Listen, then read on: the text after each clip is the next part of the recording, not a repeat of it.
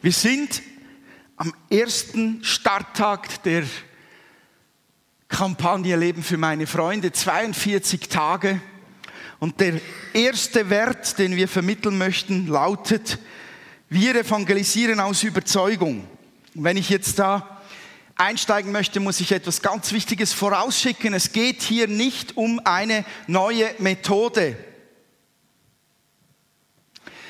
Es geht nicht um irgendetwas, das wir aufpolieren müssen oder das wir optimieren müssen und dann haben wir mal wieder mal zum Glänzen gebracht und fertig aus, sondern es geht um unsere Herzen. Es geht um unsere Herzenshaltung. Es geht um unsere Leidenschaft, die in unserem Herzen brennt. Es geht um das Herz von Gott. Und da möchten wir hineinkommen in dieser Zeit, ganz besonders im Bereich des Lebens für andere Menschen, Wege zu entdecken, wie wir sie mit Jesus bekannt machen möchten. Und ich glaube, es ist eines der größten Abenteuer und ich vermisse es wirklich ganz persönlich auch, dass wir erleben können als Christen, wenn wir mit jemandem Kontakt äh, erhalten, geschenkt bekommen, finden und dann von Jesus dem erzählen dürfen, so wie wir es auch gesehen haben, auch wenn es manchmal schwierig ist oder holprig ist. Es ist einfach ein geniales Abenteuer, wenn so jemand dann auch noch darauf eingeht und glaubt und wir ihn für den Herrn gewinnen können. Ich wünsche mir, dass am Ende dieser Serie, ja, vielleicht schon heute Morgen, sehr wahrscheinlich schon heute Morgen, unsere Herzen brennen und wirklich mit den Werten, die Gott in seinem Herzen hat, mit den Gedanken übereinstimmt in Bezug auf Evangelisation. Ich möchte wirklich den Herrn bitten und, und wir, wir haben diese Aktion gestartet, weil wir uns wünschen, dass unsere Herzen erfüllt sind von dem, was Jesus selber wichtig ist. Kein System, keine Methode, sondern Leidenschaft und Begeisterung für Gott, die uns neu entfacht. Ich habe kürzlich eine Geschichte gelesen, die mir wirklich unter die Haut gegangen ist. Da ist natürlich eine fiktive Geschichte, aber Jesus kommt in der Geschichte in den Himmel und da kommt der Erzengel Gabriel auf ihn zu und sagt, Jesus, und wie war's? Hast du deinen Auftrag erfüllt in der Welt? Hast du die Welt gerettet? Und Jesus sagt, ja und nein. Ich habe ungefähr 30 Jahre lang als Vorbild gelebt. Und dann habe ich zu ein paar tausend im Orient in einer Ecke vom Orient von Gott erzählt.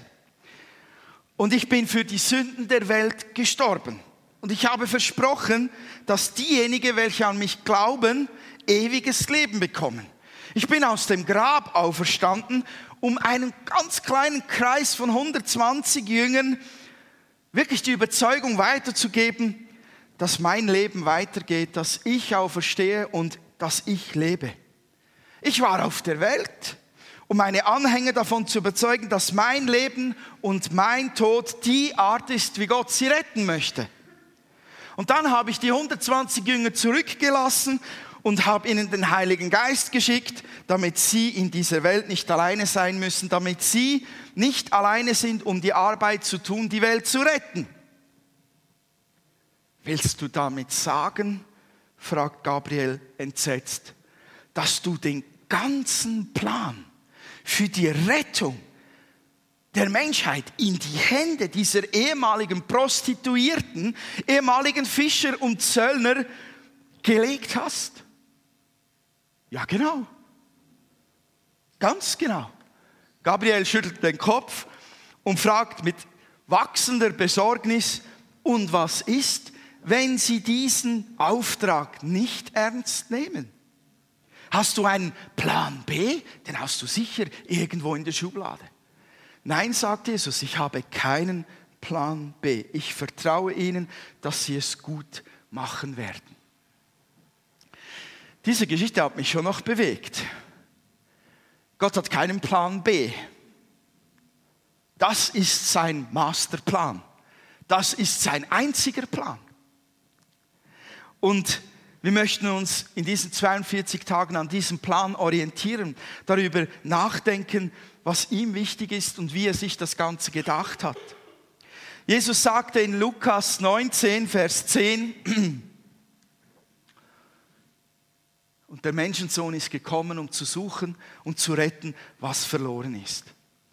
Wenn es einen Grund gibt, wenn es ein Missionsstatement gäbe von Gott her, dann wäre es genau das. Zu suchen und zu retten, was verloren ist. Das ist vielleicht eine kurze und knackige Vision. Suchen und retten, was verloren ist. Suchen und retten, zwei Worte. Und diese zwei Worte sind der Grund, warum Jesus den herrlichen Himmel verlassen hat und auf die Erde gekommen ist. Und ich glaube, wir werden noch einmal staunen, wie schön, dass es wirklich dort oben war, was Jesus verlassen hat, um zu suchen und zu retten, was verloren ist. Und das ist das, was Jesus beschäftigte, als er kam. Das war sein Auftrag, suchen und retten, was verloren ist. Jesus hat ein extrem hohes Interesse, dich und mich zu finden und an sein Herz zu ziehen und zu retten. Weißt du das, dass das tief im Herzen, das ist, was wirklich brennt? Heute noch, obwohl er im Himmel ist, das brennt heute noch in seinem Herzen. Weil wir ihm wichtig sind, weil die ganze Menschheit ihm wichtig ist, jeder einzelne Knopf. Gott hat heute Morgen schon einen riesen Job getan, der eigentlich zeigt, wie wertvoll wir ihm sind. Er hat nämlich jedes einzelne Haar auf deinem Haupt gezählt. Bei den Einzelnen ging es etwas schneller. Ich nenne jetzt keine Namen.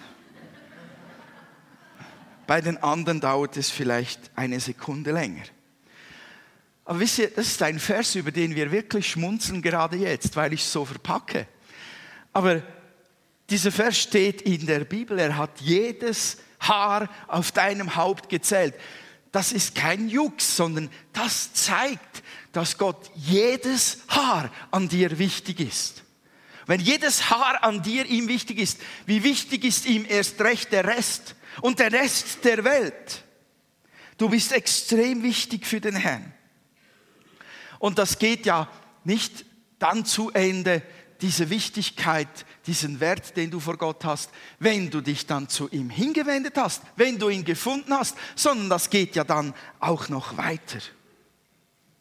Es gibt einen Vers im Johannesevangelium, im Kapitel 17, den Vers 18. Dort heißt es, Jesus betet in dieser Situation, spricht mit seinem Vater und sagt, wie du mich in die Welt gesandt hast, also zu suchen und zu retten, was verloren ist. So sende ich auch sie. Jesus sprach von denen, die an ihn glauben werden. So sende ich auch sie, wie du mich gesandt hast, zu suchen und zu retten.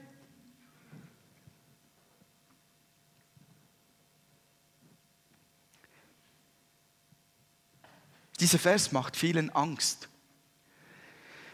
Interessanterweise nicht nur den Menschen macht er Angst, die Jesus noch nicht kennen, sondern auch denen, die ihn schon kennen. Jesus sendet mich in diese Welt. Wie, wie soll ich das tun, was er getan hat? Da kann ich doch niemals ihm irgendwie das Wasser reichen. Das ist zu groß, das ist zu viel.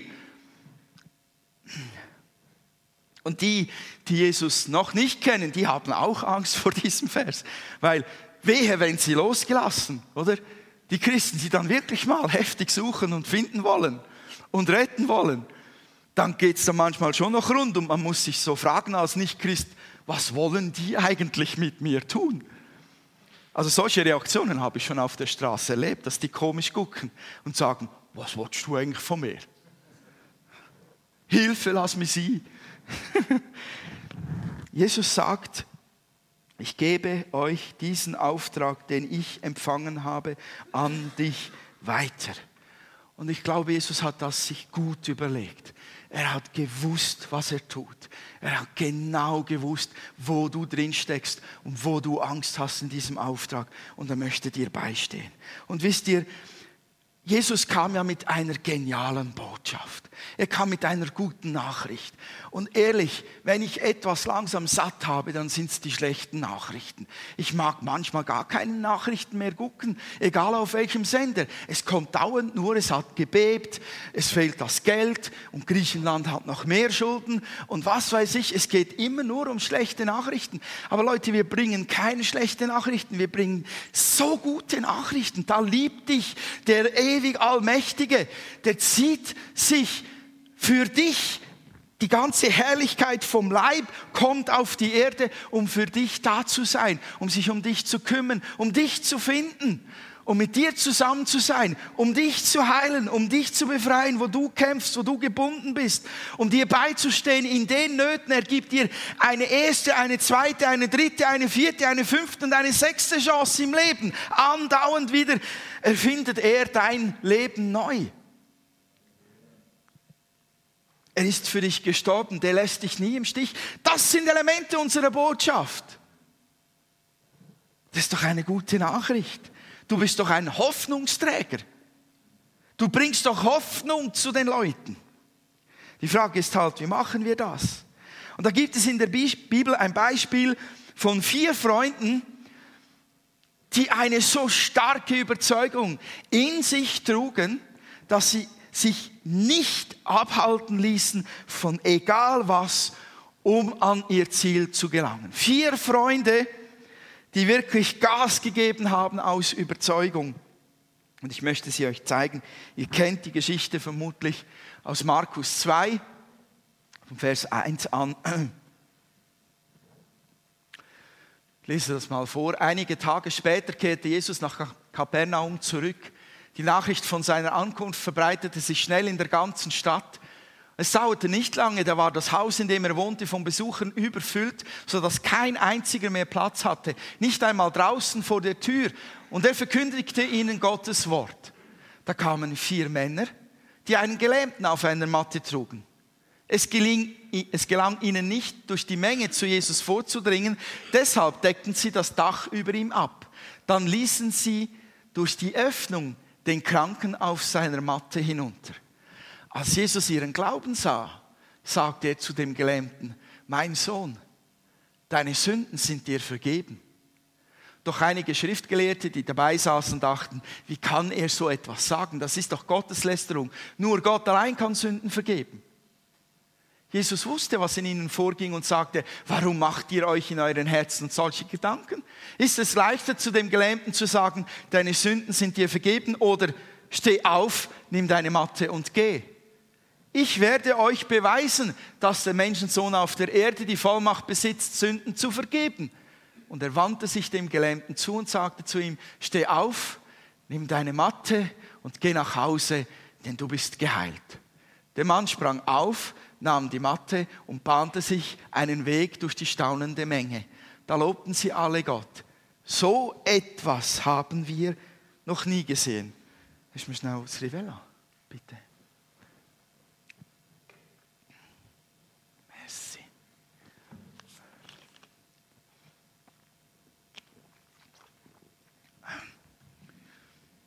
Jesus hatte so ein, wie ein zweites Zuhause oder eine Basisstation in Kapernaum im Haus von Petrus durfte er ein- und ausgehen, wann auch immer er wollte. Und er nutzte auch diese Zeit immer wieder, um den Menschen von Gott zu erzählen. Wir wissen nicht genau, wie groß das Haus war. Wir wissen nur, die Menschen strömten dermaßen zahlreich dorthin, dass einfach kein Platz mehr da war. Und ihnen erzählte Jesus Gottes Botschaften. Jetzt stell dir einmal vor, Du bist einer von denen und sitzt in diesem stickigen Raum, gepresst, gequetscht wie ein Thunfisch in der Dose und hängst an Jesu Lippen, weil da Vollmacht und Kraft ist und Heilung und Befreiung und Sicht von Gott, wie du sie noch nie gehört hast. Und dann deckt doch einer das Dach ab. Vier Männer, die jemanden trugen, der nicht mehr gehen konnte. Vielleicht hat er einen Unfall gehabt, vielleicht war er unter die Eselsräder, Wagenkarrenräder gekommen. äh, oder was weiß ich, er war heruntergestürzt, vielleicht war er von Geburt an gelähmt, wir wissen es nicht. Und diese vier Freunde, die kommen einfach nicht ans Ziel, weil so viele Leute da sind und die sind denen ein Hindernis. Da greife ich mir tatsächlich an den Kopf. Wie können Leute so egoistisch sein und das ganze Haus so zupfropfen, währenddem vier Freunde einen Gelähmten versuchen hineinzubringen? Da geht keiner auch nur zur Seite und schreit heiße Würste, Pommes frites oder irgend sowas. Niemand geht zur Seite, keine Chance, sie kommen nicht durch. Und dann gibt es nur einen Weg aufs Dach hinauf.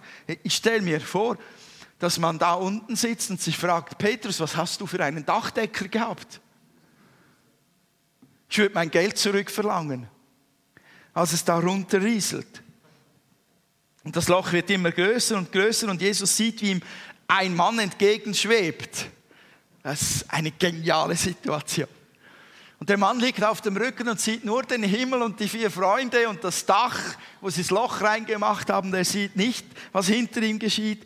Er wird, ist völlig ausgeliefert und kommt hinein in dieses vollgestopfte Haus. Das ist der Hammer. Und wenn man sich vorstellt, was die vier Freunde vor diesem Moment sich überlegt und was in diesen vier Freunden drin vorgegangen sein muss, bevor dieser Lahme vor den Füßen von Jesus lag, dann wird es ganz heiß und konkret für uns. Das Erste, was mir wirklich auffällt, nämlich, ist, dass diese Leute ein tiefes Interesse am, am Wohlergehen ihres Freundes hatten. Die interessierten sich echt für den Gelähmten die waren nicht von der Sorte, dass sie sagten, Hauptsache ich bekomme die Botschaft, Hauptsache ich erlebe ein Wunder, Hauptsache mein Boboli wird geheilt, sondern sie hatten den Blick für den anderen. Und sie machten sein Anliegen zu ihrem eigenen Anliegen. Das muss sie tief bewegt haben, dass dieser Mann nicht gehen kann und das Leben nicht so genießen kann wie sie. Das muss vorausgegangen sein. Und die müssen sich überlegt haben, wie können wir ihm helfen? Was ist das Beste für unseren Freund? Die müssen sich gesagt haben, zu welchem Arzt gehen wir mit ihm? Und sie haben die Ärzteadressen innerlich abgeklappert, nicht mit local.ch oder mit search.ch oder google.ch oder com. Die haben gewusst, welche Ärzte in der Region sind. Und dann sind sie zur Überzeugung gekommen, es gibt nur eine einzige Person, ein Ort, der der beste Ort für unseren gelähmten Freund ist. Ein einziger. Irgendwie kommen die auf die Adresse Jesus Christus in der Petrusstraße beim Petrushaus Nummer 3. Vermutlich haben sie schon von ihm gehört. Wahrscheinlich haben sie von den Wundern gehört, von seiner Botschaft, von seiner Vollmacht. Und das hat sie überzeugt. Dorthin müssen wir ihn bringen, zu niemand anderem. Und nur Jesus kann helfen. Sie haben eine starke Überzeugung gehabt. Und ich möchte da hineintauchen. Tja, sage jetzt nichts darüber, bei mir auf dem Kompi sieht es besser aus. Wir, wir, wir können uns an den vier Freunden wirklich orientieren, wenn es darum geht, wie wir denn diesen Auftrag, den Gott uns gegeben hat, sucht und rettet, was verloren ist, wie wir den leben können. Und das erste Prinzip, der erste Punkt ist, wir müssen eine Sicht bekommen vor den Mitmenschen, die Gott hat. Wir brauchen dieselbe Sicht. Wir müssen ein Mitgefühl entwickeln. Das ist selbst unter Christen nicht selbstverständlich, dass man Mitgefühl hat mit den anderen Menschen. Man hat ja die eigenen Sorgen und Probleme. Man kämpft ja selber und sowieso, oder? Das ist gar nicht selbstverständlich. diesen vier Freunden war es nicht egal, wie es dem Gelähmten ergeht. Sie sind nicht einfach vorbeigelaufen. Sie haben gewusst und gefühlt und mitgedacht, wie es ihrem Freund erging. Sie wussten, wie es ist, am Boden zu liegen und nicht aufstehen zu können, nicht weiterzukommen. Und das ist meine Frage, die mich auch wirklich beschäftigt. Ich kenne von einem Nachbarn bei uns etwas von seinen Sorgen und Nöten, aber nur von einem. Ich weiß, wie schwierig es ist in unserer Gesellschaft, wo viele wie, wie unsichtbar sind, unsere Nachbarn. Gerade in den Blöcken und Hochhäusern, auch einer Stadt wie Uster, die sind irgendwie wie vom Erdboden verschluckt. Sobald sie in die Garage runtergefahren sind, siehst du sie nicht mehr. Du hast fast keine Chance, an sie heranzukommen. Aber ich glaube, dass Gott uns helfen kann. Und meine Frage ist, wenn Gott uns helfen möchte, interessiert uns dann wirklich die Not unseres Nachbarn? Wenn es wirklich mal zu einer Begegnung kommt, wenn da wirklich mal ein Funke zündet und es getraut sich jemand, dir oder mir zu sagen, wo seine Not liegt, was tun wir dann? Gehen wir weiter oder beschäftigt uns das wirklich? Hm. Wisst ihr, der Unterschied wirklich zu uns Schweizern gegenüber dem damaligen Israel ist genau das. Die Leute lagen damals auf den Straßen, rund um den Tempel, an den Eingängen und ihre Not war für jedermann sichtbar. Aber bei uns verbergen sich die Nöte hinter Mauern, hinter schön angestrichenen Häusern, hinter wunderbar gepflegten Rasen. Und wir sind so genial darin, das Zeugs zu übertünchen und zu verstecken. Wir spielen alle große Rollenspiele in unserer Gesellschaft. Es ist gar nicht einfach, die Not wirklich zu teilen. Aber wir müssen dahinter sehen, wie geht es der Mutter, der alleinerziehenden Mutter mit ihren drei Kindern? Wie geht es dem Geschäftsmann, der morgens um sieben zum Haus rausgeht und erst abends um zehn Uhr wieder nach Hause kommt? Wie geht es den Leuten? Kennen wir ihre Nöte? Die Bibel sagt uns, jeder von uns soll sich so verhalten, dass er Mitmenschen, seine Mitmenschen zum Guten ermutigen und im Glauben stärken kann. Römer 15, Vers 2.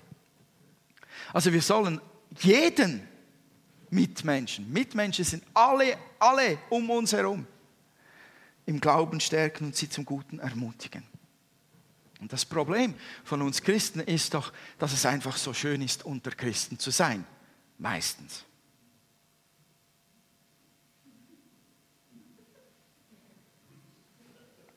Okay? Ich sehe ein paar wache Leute. Ich höre ein paar wache Leute. Meistens, sehr oft ist es schön, unter Christen zu sein. Und die Harmonie ist so toll. Ah ja, niemand sagt etwas Böses. Niemand fordert mich heraus. Keiner tritt mir auf die Hühneraugen. Ja, wir kennen die Wahrheit und die Wahrheit macht uns frei. Das ist sehr schön. Und dann bewegt man sich so gerne in diesen harmonischen Kreisen. Es ist so schön miteinander zu beten, zu singen und so weiter. Das ist alles gut und richtig. Aber wenn wir nur noch da drin leben, wird es schwierig, dass Gott uns wirklich die Nöte von anderen zeigen kann. Und ich glaube, es ist Gottes Wille, dass wir die Harmonie unserer Gemeinschaft manchmal verlassen und es wirklich wagen, mitten hinein in die Welt einzutauchen, um die Nöte unserer Mitmenschen durch Kontakte knüpfen kennenzulernen. Vielleicht gehst du einfach mal nicht alleine zu einem Fußballmatch oder nicht nur mit dem Manu und dem Serge, sondern du nimmst auch noch deinen Nachbarn mit. Vielleicht. Oder deinen Arbeitskollegen. Vielleicht, wenn du am Grillen bist, investierst du Zeit, die du vielleicht für deine Familie haben wolltest, aber aus Leidenschaft für Gott und für seinen Auftrag sagst du, ich schmeiße noch ein Steak drauf und lade meine Nachbarn ein. Und dann sind wir zu viert oder zu fünft oder zu sechst halt diesmal. Aber das mache ich dieses Mal. Oder dann, tja, wenn du ins Kino gehst Anstatt nur die christlichen Freunde einzuladen, nimmst du vielleicht noch einen anderen mit. Und ich weiß, es gibt Leute, die tun das unter uns. Halleluja. Aber das sind so Ideen. Wir brauchen Gottes Sicht. Und dann gibt es da einen Vers. Oh, ich habe da ganz viel überhüpft, sehe ich bei der PowerPoint. Wie immer. Genau, diese Verse. Da gibt es diesen Vers aus Kolossenbrief oder diese Verse, Kapitel 4, Verse 3 bis 4. Paulus sagt, vergesst nicht, auch für uns zu beten, dass Gott uns viele Gelegenheiten schenkt, sein Geheimnis weiterzusagen. Die Botschaft von Jesus Christus. Das ist auch der Grund, warum ich in Ketten liege. Betet, dass ich diese Botschaft so klar verkündige, verkünde, wie ich es sollte. Eine andere Übersetzung sagt, betet darum, dass ich sie freimütig, frei verkünde, ohne Fesseln, ohne irgendwie gebremst zu werden. Und wenn ich da bei den Nachbarn bin, wenn ich da am Kontakte knüpfen bin, wenn ich da an der Not dran bin, wo ich vorher darüber geredet habe, dann glaube ich, kommt eben das auf, wenn man sich wirklich überlegt, meinem Nachbarn von Jesus zu erzählen oder Kontakt zu bekommen und dann vielleicht gibt es tatsächlich den Moment, wo er was wissen will, dann fängt man schon ein wenig an zu schlottern. Sage ich das Richtige? Sage ich es auch gut genug? Mache ich das richtig? Der richtige Moment, die richtigen Worte, das richtige Gesicht. Und wisst ihr, all das Zeugs müsste man sich gar nicht groß überlegen, aber wir tun es. Und selbst Paulus hat gesagt, betet darum, dass ich keine Angst habe, das zu verkündigen und nicht verklemmt vor die Leute stehe, weil ich mich fürchte, sondern dass ich es freimütig, frei so weitergebe, wie Gott es möchte. Paulus brauchte Gebet.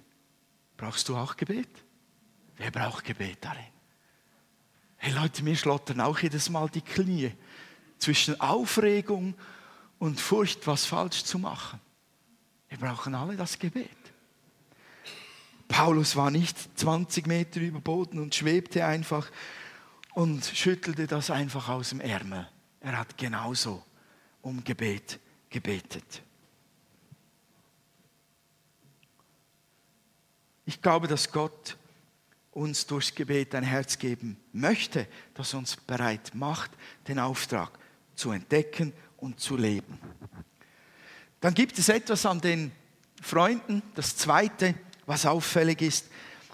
Die glauben, dass es die beste Adresse bei Jesus ist, um ihrem Freund zu helfen. Und wisst ihr, das ist eine Frage auch an uns. Glaubst du, dass Jesus die beste Adresse ist? Für deine Kollegen oder Freunde ist oder deine Bekannten oder Freundinnen? Bist du überzeugt davon, dass Jesus der Ort ist, wo ihnen wirklich geholfen werden kann? Wie kann man davon überzeugt sein? Ja, wenn man selbst erlebt hat. Hast du das jemals erlebt? Dass Jesus wirklich die beste Adresse ist für dich? Das ist keine Fangfrage. Weil aus diesem heraus wächst auch Überzeugung. Ich habe geglaubt, ich habe den Schritt gewagt und Gott hat mir geholfen. Das macht mich stark, das stärkt meine Überzeugung. Gott wird auch dem helfen. Wenn du diese Zeit nicht erlebst, wo Gottes Nähe da ist, wo du spürst, wie er dir dient, wo du siehst, wie er eingreift, wie willst du überzeugt sein von ihm? Für deinen Freund. Sind wir immer noch begeistert von Jesus? Nochmal. Nicht für mich, für dich, für einander. Tut so gut, wenn irgendeiner Halleluja schreit. Danke für dein Gebet, Duri. Es ist einfach schön, Duri zuzuhören. Sein Herz ausschüttet und Raum gibt. Ist manchmal ein wenig laut, und manchmal, wenn du direkt hinter mir bist und Anlauf nimmst und so, dann denke ich, oh, jetzt aber du. Aber es lupft mein Herz auf. Und am liebsten würde ich auch gleich losschreien. Aber dann denke ich, oh meine Güte, noch mehr solche Schreihälse. Das kommt nicht gut.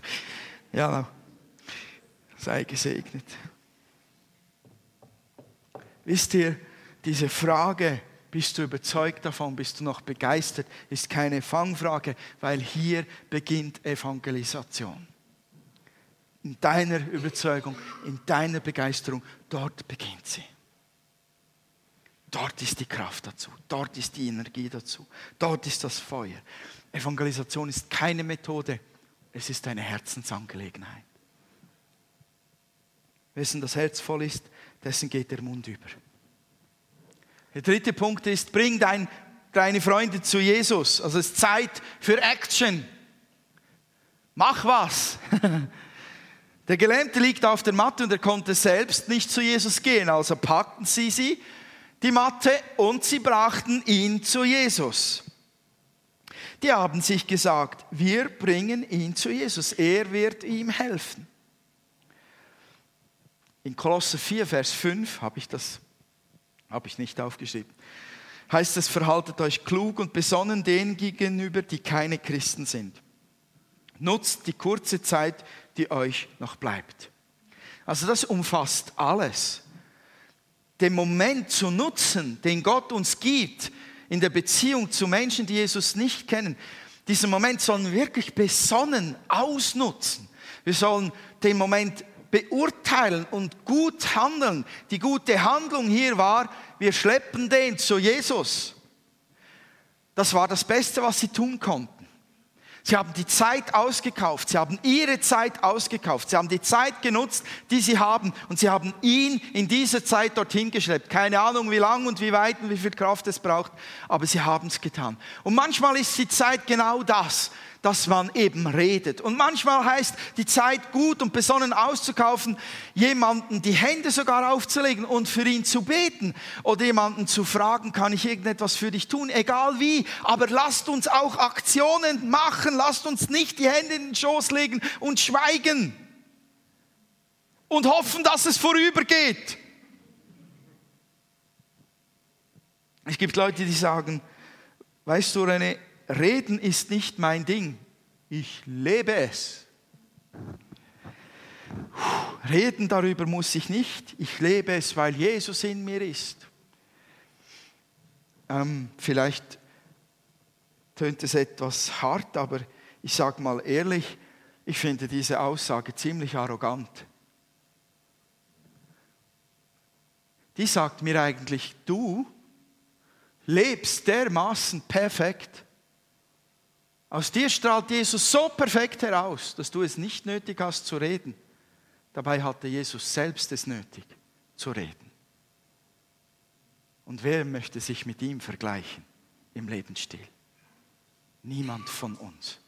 Wenn Jesus selbst den Mund aufmachen musste und die Botschaft auch mündlich weitergab, nicht nur durchs Heilen und Wunder machen, dann haben wir es auch nötig.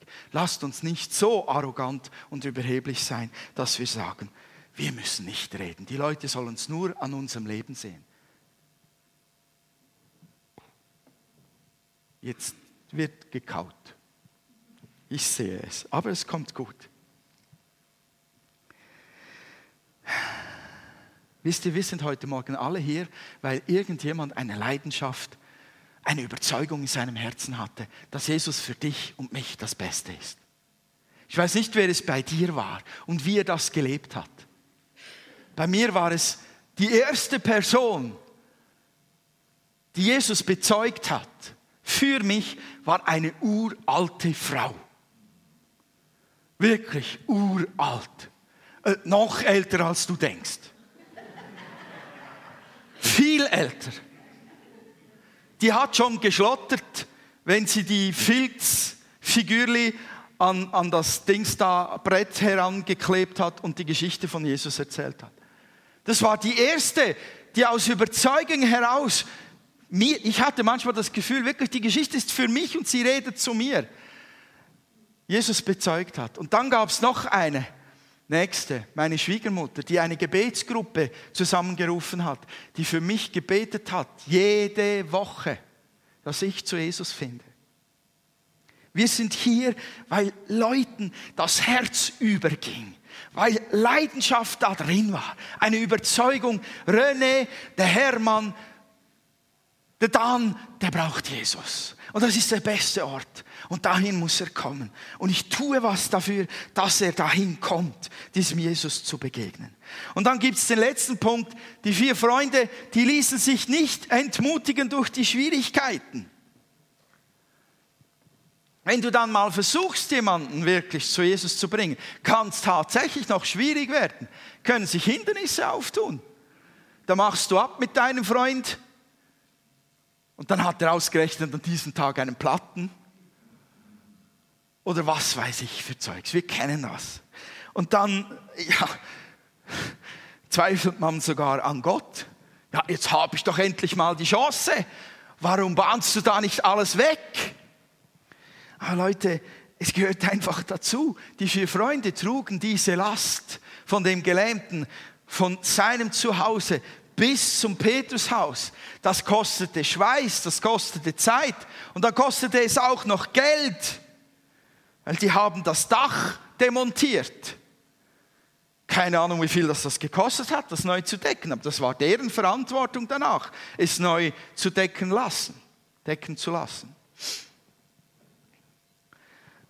Es ist eine Herausforderung. Geben wir nicht auf. Wir wollen uns nicht durch Schwierigkeiten entmutigen lassen. Bitte, auch die von euch, die schon 40 Jahre, 50 Jahre Christen sind und schon viel Entmutigung erlebt haben dabei, gebt nicht auf. Kommt, wir schließen die Reihen nochmal und nochmal und nochmal und haken uns innerlich beieinander ein und sagen, egal, ich schwitze, ich blute, ich zahle, aber es ist meine Leidenschaft.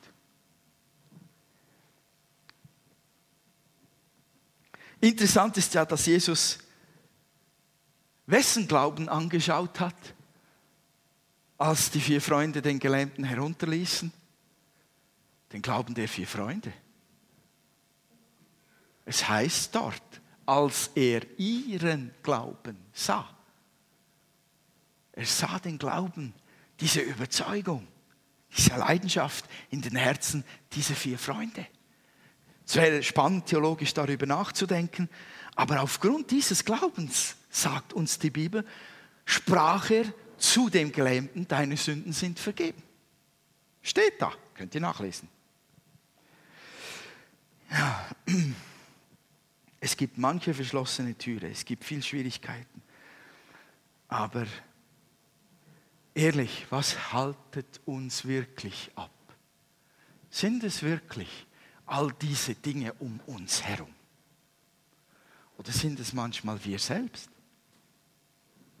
Ganz, ganz ehrlich.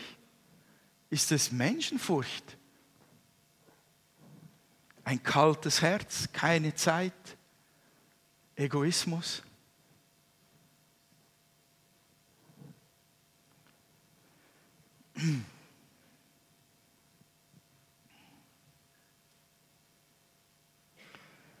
Ich wünsche euch eine ganz starke Überzeugung, so wie sie in den vier Freunden gelebt hat. Ich wünsche euch die Überzeugung, dass ihr genauso beauftragt seid wie Jesus. Zu suchen und zu retten, was verloren ist. Ich wünsche euch die Überzeugung, dass Jesus der beste Ort ist für jede Not. Es gibt keinen besseren. Ich wünsche euch die Überzeugung, dass der Heilige Geist euch hilft, durchzuhalten, durchzubrechen, weiterzukommen. Ich wünsche euch die Überzeugung, dass das gemeinsame Gebet, gerade auch in diesen 42 Tagen, während dieser ganzen Kampagnenzeit, dass das Gebet etwas auslöst in euch und um euch. Ich wünsche euch diese Überzeugung wirklich vom Herzen.